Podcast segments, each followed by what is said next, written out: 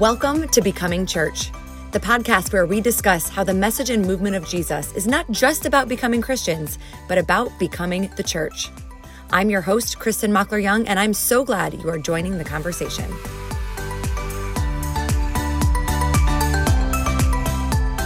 Welcome back to the Becoming Church podcast. Today I'm here with Dr. Lucretia Berry, who is president of Brownicity. She is an anti racism curriculum specialist. And we are talking to her to drop a bonus episode today to address last week's shooting in Buffalo and how we are or should be responding. So, Lucretia, thank you for being here. Thank you for being with us. Well, thank you for inviting me and thank you for sharing my voice. I appreciate you. Yes. So, first and foremost, before we get into questions, um, and this is actually kind of a special episode because we did a question box on Instagram and let some of our listeners contribute their questions. But first and foremost, I want to know how are you feeling right now? Um, you know, okay. So, I actually feel it's going to sound, I don't know, I, maybe I can't answer it that way. I'll answer it this okay. way. Um, years ago when Spirit invited me to this work, and and I will preface that by saying, like I was, I have I have research education background um, in this work. Had been doing had a, been a part of like design, research, implementation, data collection. Like I did all of that and was mm-hmm. privy to be a part of all of that strategy even before I was married with kids, and then brought all of that into, you know, being a wife and mom in a multiracial, multi-ethnic family. So when spirit, and I was happy, like I'm just doing this in my house, yay, mm-hmm. my own family. But when spirit said, okay, can you do this publicly? I remember thinking, why? Like who needs this? Uh. You see? And so when things like this happen, I am grieved, but I know that spirit is not surprised yeah. because years ago, Spirit was saying, inviting us into this work, into an awareness and awakening of a womb that has existed for 400 years that we have not taken the initiative to you know participate in the healing so there's this invitation to the healing that has you know that i know i was you know officially you know, asked to participate in, you know, years ago. And so, yeah, this happens. And I'm just, I can't say I'm shocked. Yeah. And um, I'm saddened. Um, I'm going to say at this point, and I mean, and even before the Buffalo, there's the Buffalo, but then there was the one um, where the guy went into the Asian community the, in California. and shot up. Yeah. Place. Yeah and and yes we sit in this womb of, of like violence and ignorance and inhumanity this disconnect from you know the image of god seeing people as the image of god. Um, but at the same time i'm like you know god you knew you saw it coming. And so you all have already you know you already put people you possibilities, opportunities in place for us to walk into the healing. So I feel both those things at the same time, like the grief and the promise, you know, the hope. We're like, wow, God loves us so much that he's like way out ahead of us, pulling us forward. Like, okay, if y'all can just, if I could just break y'all up, break you away from yeah. this toxic ideology um, that is not of God, right? Um, then you know then we can be on our way. Um, so yeah it's it's that whole what is it? The perplexity of, yeah. Yeah. And attention it is a tension of i mean lots of tensions but what i'm hearing you say is there's a grieving but also i'm so glad that you stepped into your calling that you stepped into this years and years and years ago even though you weren't sure why. And so I can imagine that there's a bit of confirmation now too of like, okay, exactly. I did what I was called to, you know. Exactly. And it and it but it and it also sucks. So it's like, yes, like I did, and I'm doing what I'm supposed to be doing, but it stinks that yeah, this has this is this con- is being confirmed in this way. Yeah. And that it's still needed. Oh my gosh. Um, someone interviewed me about um what lies between us um mm-hmm. curriculum they thought I wrote that curriculum like last year. And I'm oh, like, wow. Oh, I published it in 2016. 2016, which means I wrote it before that. Yeah. And, and had been, you know, teaching and then published it in 2016. But yeah, I, yeah, it's, but you know what? It speaks to the truth of how we actually grow and develop as a society. And I know we wish we could, like, you know, have a talk, have a pet talk, you know, or mm-hmm. have a history class and then just be there like it's a sprint. But really, it is this unfolding of, you know, um, identity. It's a cultural shift. Um, it's it's a lots of conditioning, unlearning, relearning, um, even yeah, it's a reckoning, and that mm. um, takes um, that takes time. But what I do wish is that people would not resist it because it makes it that much harder. Yeah, you know, it's like you know we plant the seeds, and the seeds are going to grow. Yeah, but it'd be great um, if you did not whatever stomp on them or try to dig them up out of the ground. You know? Yeah, yeah. Why do you think the resistance is there? I'm sure there's a lot of reasons, but okay, I'm, you know, I'll just get philosophical. I think because fundamentally, the way we are designed, our brain is designed to protect our beliefs, even if our beliefs are harmful to us. And that and it's a survival mechanism, right? From the beginning of time. Like um, you know, it, it helps us survive. But if we don't understand that then we defend um, yeah. again we defend ideologies and practices behaviors and beliefs that actually kill us kill us as humans kill us as a society. And and then on top of that i will say the way that we are educated like popularly educated we are not taught to be critical thinkers right? We're not yeah. taught to question. Even you know i remember even hearing in churches like if you ask questions that means you don't have faith right? Mm-hmm. we have that piled on top of that. So then we're even afraid and we don't know how to yeah to question to um be curious and and you know we, and we're actually designed to be curious yeah what what will happen is you know we we might want to ask a question but if we feel that you know the answer um, is uncomfortable, then we will resort to yeah resistance. We resort to that. Yeah, that's that's um, that, or that means I have to change and I have to put some effort in. So we resort to um, resistance. Yeah. How can you encourage people to sit in that tension, to sit in that? Because uh, it is, it is a natural instinct to be like, this is not fun. I'm going to go, especially for people in the majority culture who can mm-hmm. go because they have the privilege of not being affected.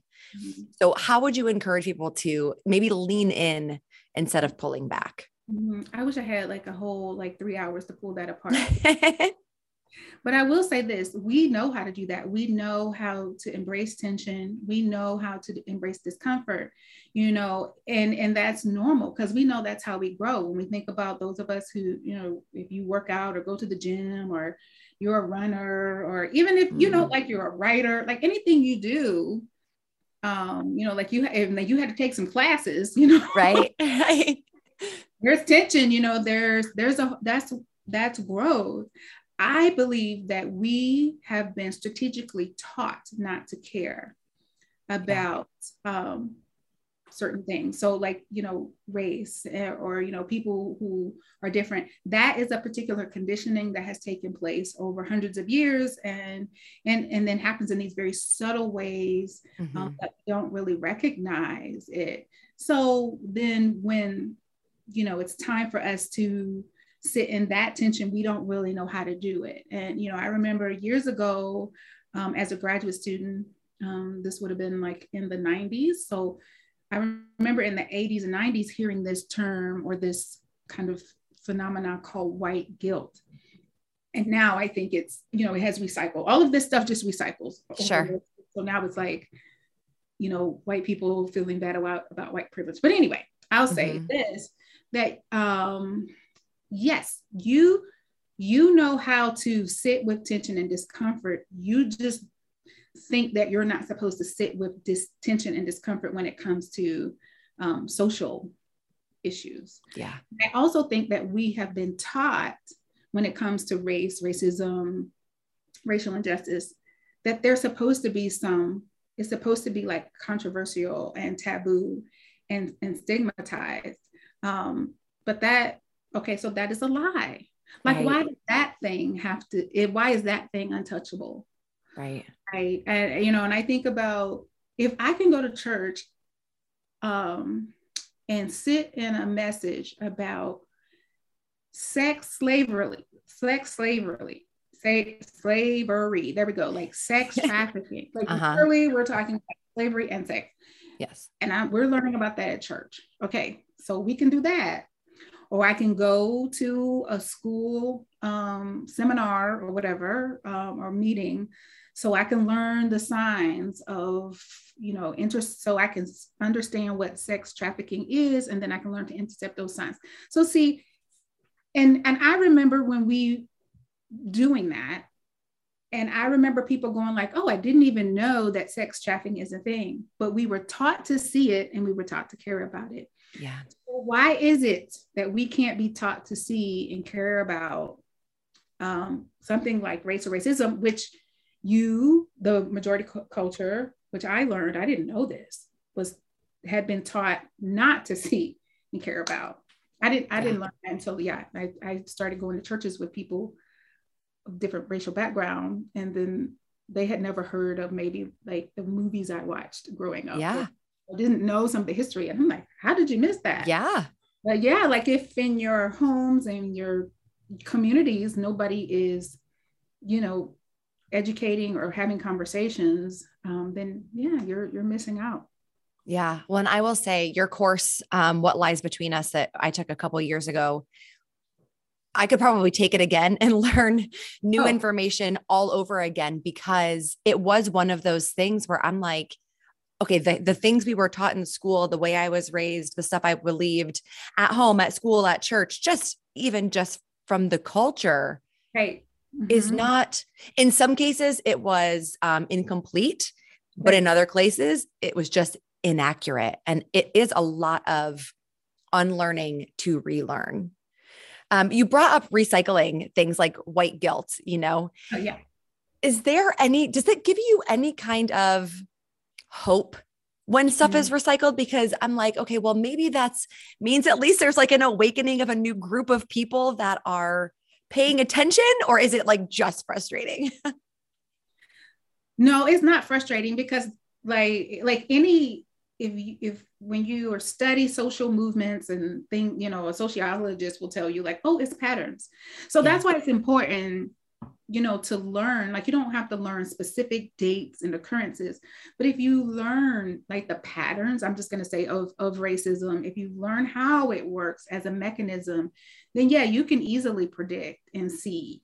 And but the hope is, yes, that we are, although it's being recycled, hopefully we're like cycling up, we're evolving. Yeah. And we are in time, and we are in a time right now where people, this is the and I wish I had the statistic, and I'm sorry, listeners, that I don't like. I don't have the resource, but this is um, at an unprecedented time, unprecedented time in the history of the United States, where the majority of the citizens actually believe that there is a such thing that systemic racism is real, or that racism is real. You know, um, okay, even during the civil rights movement, it I, I and I'm probably misquoting the numbers, it was more like, oh, 25%. You know, like mm-hmm. 25% of the people are believe that, okay, there's some, we have some problem here around this thing called race and racism. But now I think it's like 75%. Okay. Now, whether people are doing anything about it or not, it's totally different. But at least there is this awareness and this acknowledgement that this um, that this thing, this pattern, this entity, this ideology um, is real, and it isn't just the the bad behavior of yeah. you know four people or whatever or a group. Yeah. People, right. Well, that I mean that's hopeful that that people are at least recognize. That's the first step, right? Yeah. Yeah. Let me ask you. We had a couple different questions that basically they were mostly from white people. And a lot of them basically said, How, as a white person, can I use my voice? Can I speak up without centering mm-hmm. myself or um, being performative, you know, anything like that? Yeah. So for um, people who are racialized as white, I feel like, you know, if white people could see themselves um, in the center of the work um, and not on the margins or as allies, um, mm-hmm. that is helpful. And so, in reality, the ideology of race, this whole idea of race and implementing it as a mechanism, the whole, it was, the whole point of it was to manipulate white people. So it's invented by white people to manipulate the masses of white people. So, you know, invented by the the upper echelon or the you know wealthy people to manipulate the white people who were you know the working um, or poor white people. And if white people can then see themselves in the center of this like oh this is really pointed at me. It's really to manipulate me so that i don't see people who are not white as human right? Or as as valuable as me or they are expendable or they are extract if if you can actually center yourself in terms of this really is about me then you take on the work differently. You're not you're not thinking oh well i'm an ally because no how can you be an ally to the thing that actually you need to be liberated from? You need to be in the mm-hmm. middle of your liberation so it's a mindset um, shift also. And so then you won't be performing it because it's your liberation. Now if you're trying to prove to me as an african american that you're an ally then yeah i could see you being very performative because you're trying to be validated by me or win my approval. No thank you. I we everybody all the people including white people need white people to liberate be liberated from this ideology and then of course liberate you know other white people from um, from this ideology. And then yeah you're not performing and you're not um, a savior. Also in a very practical sense because i know that's very like that's what you got to do in your mind Please. and your heart. But in a very practical sense if you could find or if you have someone um, a person of color who doesn't mind being your accountability partner um, that helps as well. That is not their job. They are not obligated to be your accountability partner. So you, as a white person, has you know have you have to do the work mm-hmm. um, to, of course, I guess like identify or ask permission. You know, um, and accountability means you know, uh, you, Chris, I'm just going to use you because you're right. yes, you're doing the work, not asking me to do the work for you. Yeah. And yes, if it, you know, uh, my colleague, um, Dr. Tia Starker Glass, uh, we have a book coming out. And Yay. by the way, so not shameless plug, I'm very proud of it. Bring it. but he uses this whole dinner party and um, metaphor in terms of you know when you're invited to the dinner party or to the potluck you bring something. You don't just come and sit down and eat like kristin so you're not going to come and sit down and say okay Lucretia you feed me feed me feed me. You know you're going to prepare something. You're going to prepare your meal. You're going to bring your meal. You're also going to um, yeah participate and give right? So you can't yeah. we can't create belonging spaces if for example, Kristin, you just come and take. I'm just going to take. I'm just going to take. Right. So, yes, mindset shift, heart shift, and then um, either have an accountability partner or like put yourself under the authority of, um, I want to say, educators who are uh, educators of color. Yeah. And I say, because I want to make this clear, like, you know, make sure that you're learning from people who are actually wanting to teach you. That's different than, you know, I'm following so and so on social media because I love the way that they rant. Does that mm-hmm. make sense? Yes. Yeah. Okay. Yeah. Everybody may may want to teach you something, but where is their information coming from? Is it coming from opinion? Is it coming from lived experience? Is it coming from research? We need to question, you know. Yes, because you know, this like anti-racism and racial healing deserve a substantial investment. Mm-hmm. And I feel like, you know, we treat it like a pickup game of basketball, maybe not even that seriously. You know, like we just want to scroll on social media. Not I don't, but you know, people want to scroll people. on media, media and read comments or watch so and so rant or watch so and so cry. And people want to feel like, so, oh, I feel bad about that, or I feel sad about that, or I feel angry about that. But that does not, you know, shift the culture, right? That doesn't, yeah. that doesn't um, help us all be all be better and so you know that's why i believe that yeah our institutions of education have failed us because those are the primary places And when i say institutions of education i'm talking about churches too yes um, the, the pulpit where you can so easily you have a you know a captive audience you have trust you have the building blocks of a great learning experience um, you know, and even churches have a gospel of justice. Come on now. And so it's such an easy space um, to um, teach people what to care for and who to care for. Right. And so sometimes people are struggling, going like, how, um, you know, how does this relate to the gospel? And I'm like, oh my gosh, like it is the gospel, but probably in your church, you haven't been taught that that is a part of the gospel. So a lot of this is absent from what gets, you know, shared at church or what gets shared at schools. And so the things that are absent, people think are not um, important or worthy. Well, it's almost to me, you know, as a mom, like I teach my kids critical thinking. I teach them to be kind. I teach them these big principles. And it almost seems like we've taken race or racism and made it a sub like a subject as opposed to a principle. I'm not going to teach my kids to be kind in math class only. Right. Like you are kind always. This is part of who you are. This is part of life. And I feel like that's maybe what you're saying that we've taken this as like a subject.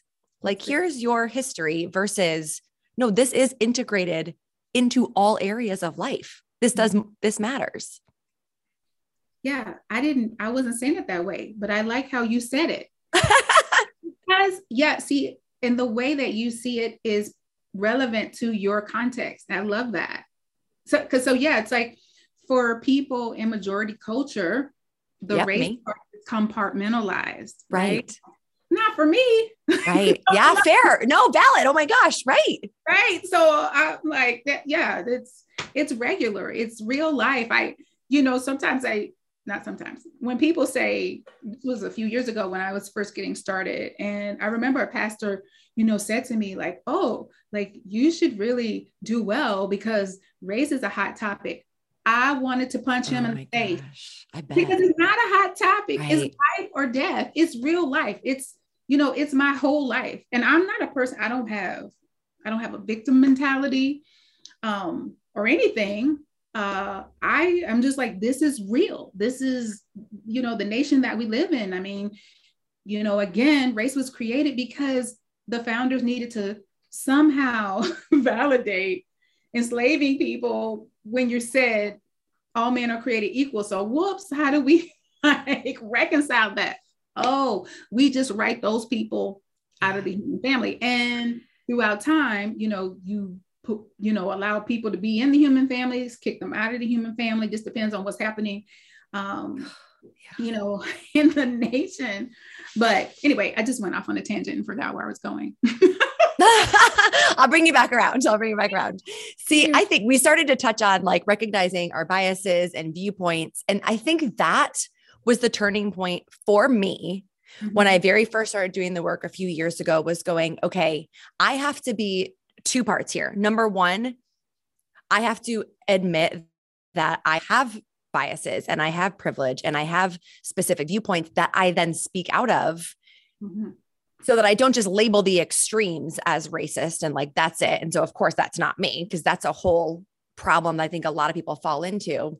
Right. But then also being willing, like I just did, to stick my foot in my mouth and like be uncomfortable and go, oh, right. I didn't even realize I was speaking out of this perspective. Oh. But instead of being defensive and going, oh, it's not what I meant, backpedal, defend. What's the point? Sitting it and learning. Yeah. So yeah, we it, yeah, let's lean in. Yeah. Yeah. I, I mean, again, we, uh, this is what cracks me up is when people go like, oh, I don't want to talk about, can we be done with that already? Can we be done with this race thing? Or race? Yeah, we can if you would like be a part of the liberation. Right. Help us fix it. We sure can. I would love to. Yeah. I would, you know, I would love to because here's the thing, you know, when I was just in, you know, I, I grew up really segregated, even though I grew up during, you know, the time of integration, post integration, you know, my community, it takes a while for actual lives to shift, even though yeah. laws change, it takes a while for, for actual living to shift. And so, except for school, you know, I grew up pretty segregated. And um, yeah, there was not this conflict, you know. Um, in my case, I wasn't in like my Black spaces having some kind of you know identity crisis or conflict or you know having to compartmentalize parts of myself or my experience um, to somehow reconcile with the gospel. Like that it was all the same you know?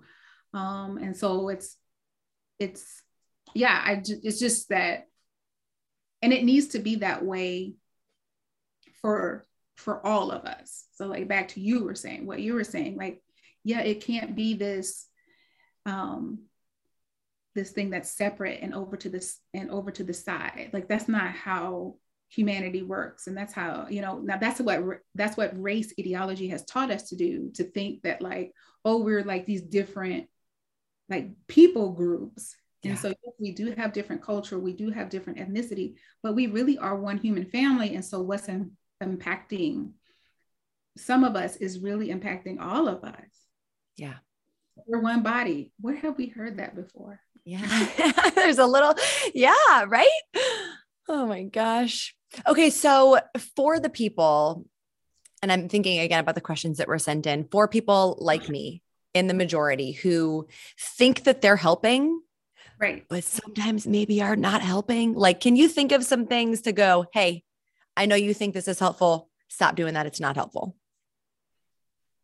Well, one number one thing is um like so being proud of being woke whatever, quote unquote, that's not helpful.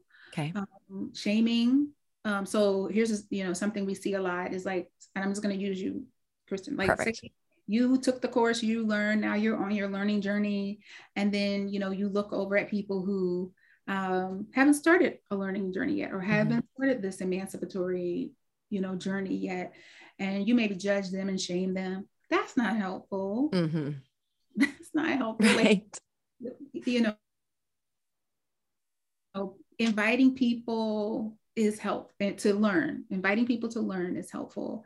Um, understanding that not everybody is going to be a part of the emancipatory journey. Um, and so, but love them anyway. I mean, you don't have to hang out with them, but don't, yeah, don't throw rocks at them. That's not helpful. Right. um, what else is not helpful? Um, let's see. I don't know. Let me. I'm trying to think of some other things it may come mm. to you. Yeah.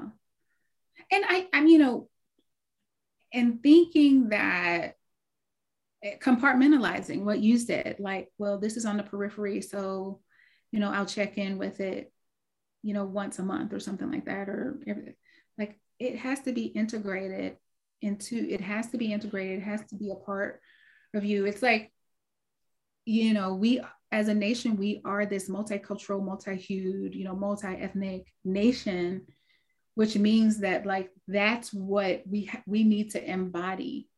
And so even though like I am one body and my racial category is black, because I live in this nation, I have to see myself akin to, you know, all of the different um not you know uh backgrounds experiences like i i have to see how i'm connected to to everyone or connected how i'm yeah how i'm connected.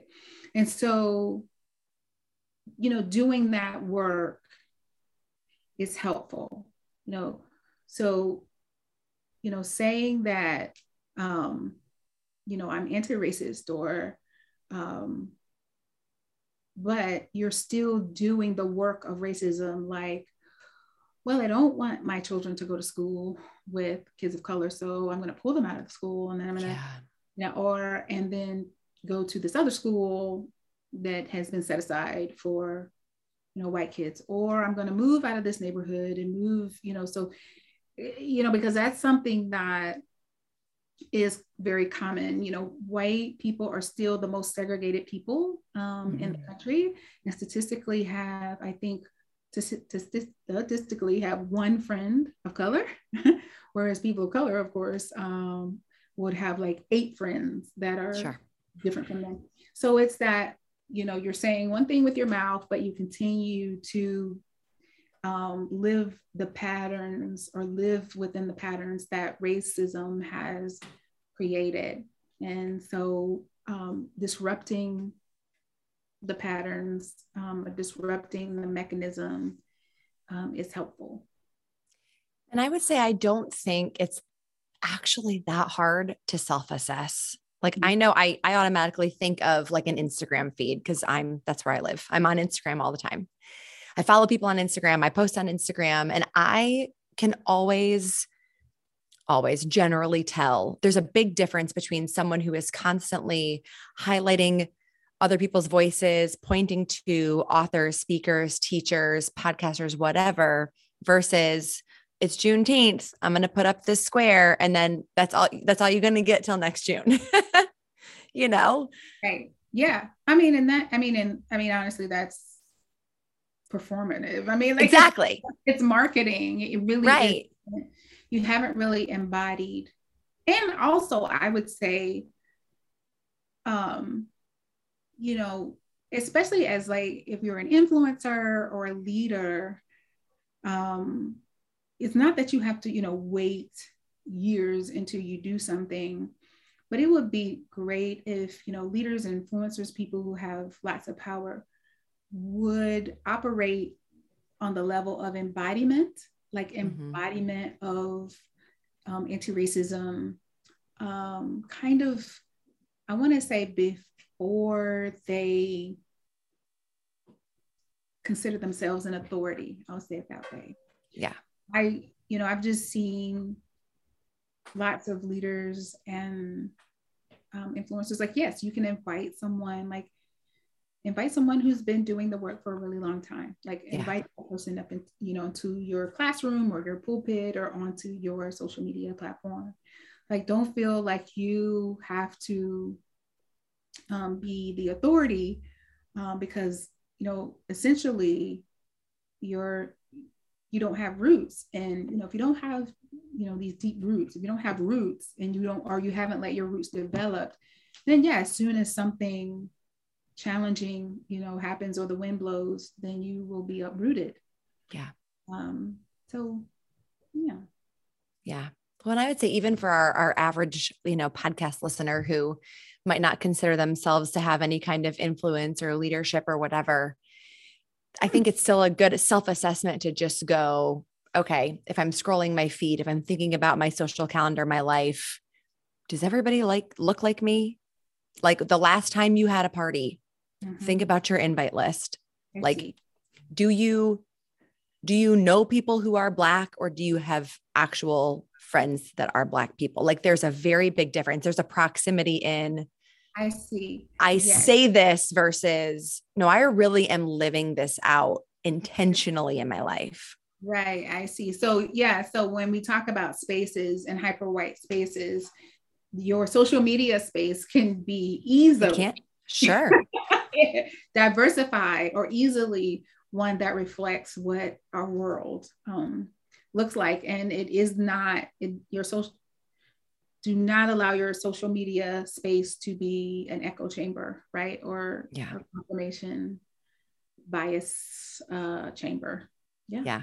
Or at least recognize what those biases are. Again, like recognize and then right. and know that yeah, everybody again, that's how our brain is wired. Like bias is is a part of um, our survival.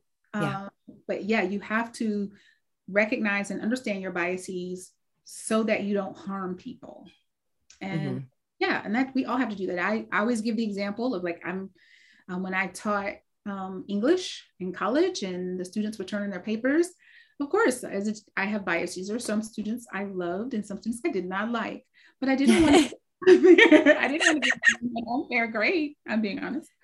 And so uh-huh. I had everyone make their papers look exactly the same. You know, so I put these guardrails in place. Mm. So, you know, as the authority person, I could judge, grade everyone fairly based on their writing or whatever, um, and not, you know, based on whether I, I like them or not. So again, that's being intentional. It's being um, vulnerable and humble. And yeah. like, yeah, we all have biases. So just acknowledge it and then put guardrails in place so that you don't hurt people uh, with your biases. And then over time, you can change your biases. You can work on them so that, you know, they align with your heart.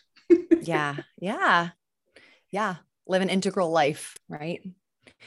Here, so another question that we had, actually, a pretty common um, from social media, was what about our kids? So, especially the majority kids. I remember the moment when I was having a conversation with someone and I said something about, you know, but my kids are too young to know and and they're not ready to learn yet and the world is scary and I don't want them to live in fear and she very kindly in accountability like you said was like, "So, I hear you, but recognize that that's a privilege because you can do that because you're not affected.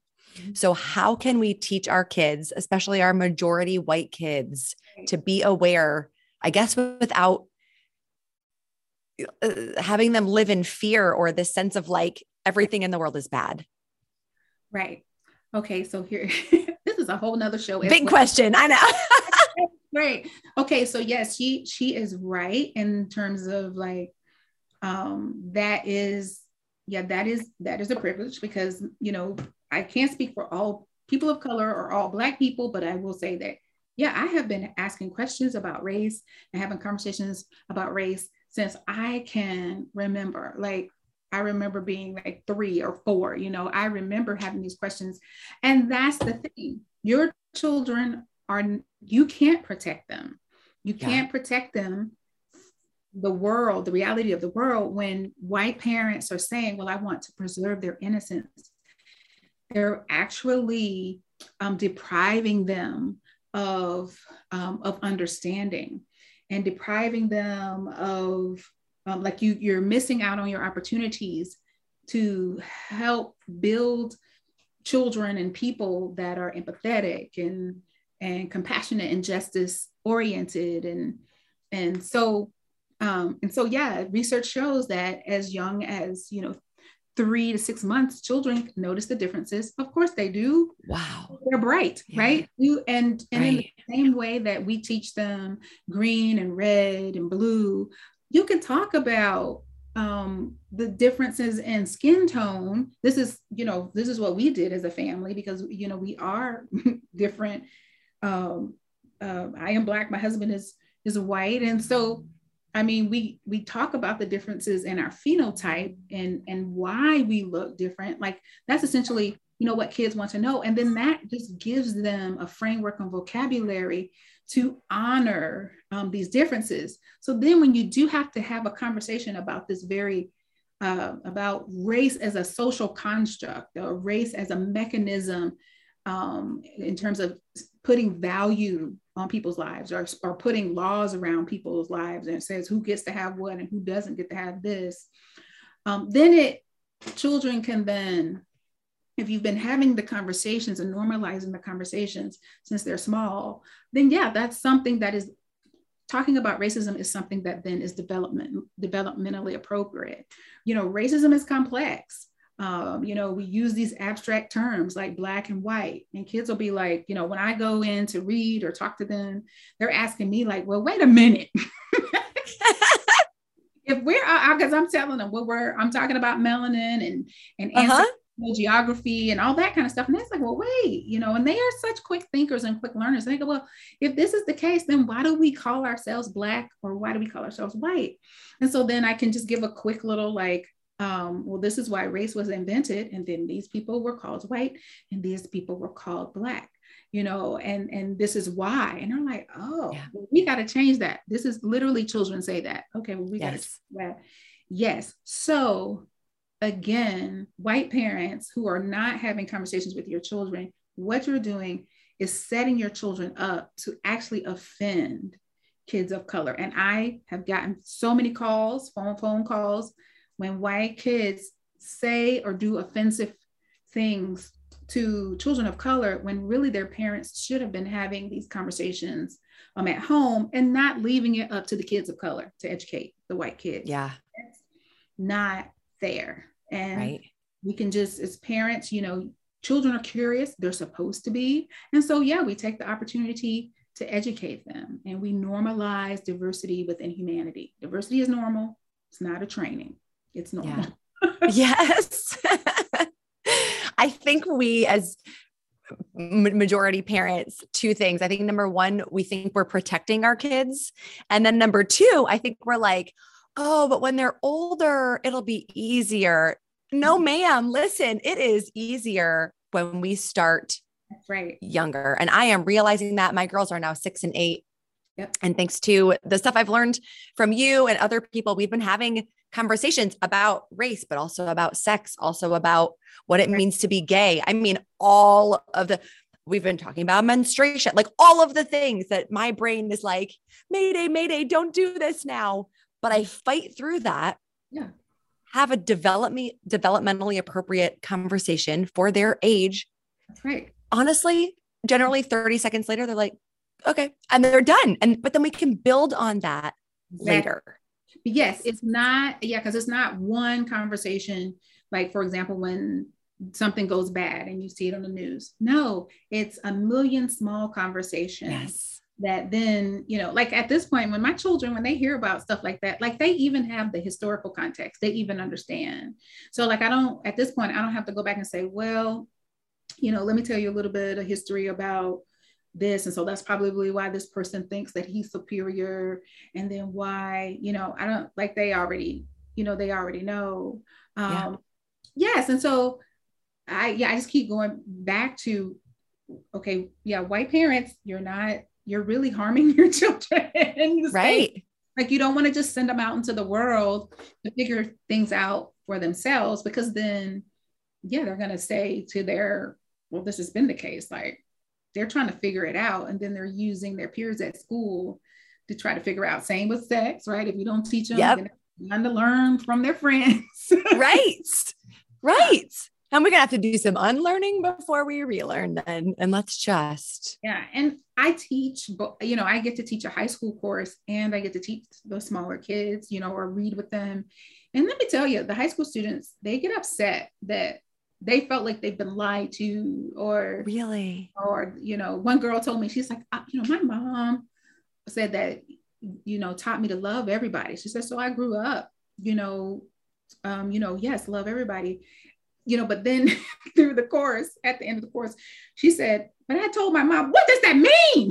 Like, I was like, oh, okay. She said, we can't just you know, raise whole parts of people and pretend yeah. that those parts, you know, don't exist or pre- pretend that, you know, certain people don't have certain experiences. And so, so she was so grateful for the class um, because, and again, our children deserve to know. I, I just think it's so unfair when we deprive them of, of understanding because they, and I, yeah. and the more understanding we give them, the more hope they will, they can shift this um, faster than we can right? Mm-hmm. And again, it's not a one time, this is not a check the box conversation. Ever. If it was, then wait till they're 15, but it's not. It's an ongoing, you said earlier, a scaffolding or a spiraling. That's right. We have yeah. to start now. All those things, scaffolding, yeah, spiraling or evolving. It is. Yeah. It, it's it's a bunch of conversations all the time. And what that does is it means that as adults, we have to understand race and racism as a mechanism. It's more, it's not just like, well, let's point out, point it out when we have to grieve injustice or when something happens. No, because it isn't an event. Right. You know, again, it's a mechanism, it's an ideology. And we have to liberate ourselves from it, which requires a full on investment. Yeah. An opening of our eyes to see it all the time, not just when it's quote unquote trendy or an event happens, like you said, and it's in the news. That's right. Yeah. yeah. All right. Friend, I have one more question for you. Since the podcast is called Becoming Church, mm-hmm. and there's a couple different ways you can answer this. you can either talk to people, you know, the idea is that we are all to become the church in the world world that we live in. So you can either address the listeners or if you want to address the church as an institution, mm-hmm. how regardless of whatever level of anti-racism may be going around on around people, how can they become church right now? This is this is how you become church.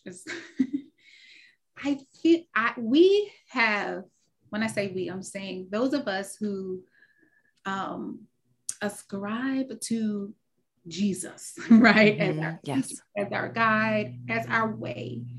We have, we know we have access to the most high, to spirit. We can literally say, what, like, what do you want me to do? What does this look like? Yeah.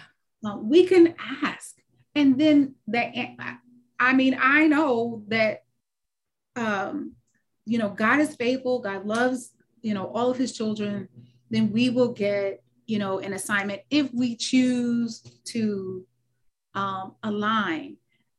And, you know, what happens is, you know, we ask, you know, for God to lead us and guide us in these very abstract ways. But I'm saying specifically ask about racial healing and listen for what God says and don't resist it. I've seen people do that. I've seen people ask, and then God literally, here's a dream. Mm-hmm. Like a person told me, I had this dream where I was building a bridge. or oh, wow. Yeah. And I'm like, oh my gosh, yes. But the but then because again, and we're human, we're finite, we have we get fearful. And I understand that this particular thing, we've been taught to carry far more fear than love. That's what we've been taught. Around race and racial yeah. or um, anti-racism. We there's just so much fear. But if we could would just really believe and know and understand that the love, God's love, cast out the fear. God's love is greater than the fear. We can do this. And so it's about asking and then believing and walking it out. Jesus showed us how to do it. Um, we can do this. Yeah. And he gave us grace. So if you start walking and you don't do it perfectly, right. there's no such thing as perfect. What is that? It's okay. Right. yeah. No such thing. Uh, Lucretia, thank you so much for being here. Where can people find you? You can find me. Um, I live on Instagram too. So I'm at Lucretia Berry, um, or you can find me at Brownicity. Brownicity is the organization that um, I started to bring um, scholarly informed evidence based education to the public. Um, so we have Instagram too or website, and we have tons of classes um, or educational offerings. We just, we simply want to support people by inviting them onto a learning journey or you know you know not everybody needs to learn but there are some people who need you know a supportive and a supported learning journey um, and that's what Brownicity is for. Awesome. And we will link up um, your books and your classes and resources in the show notes.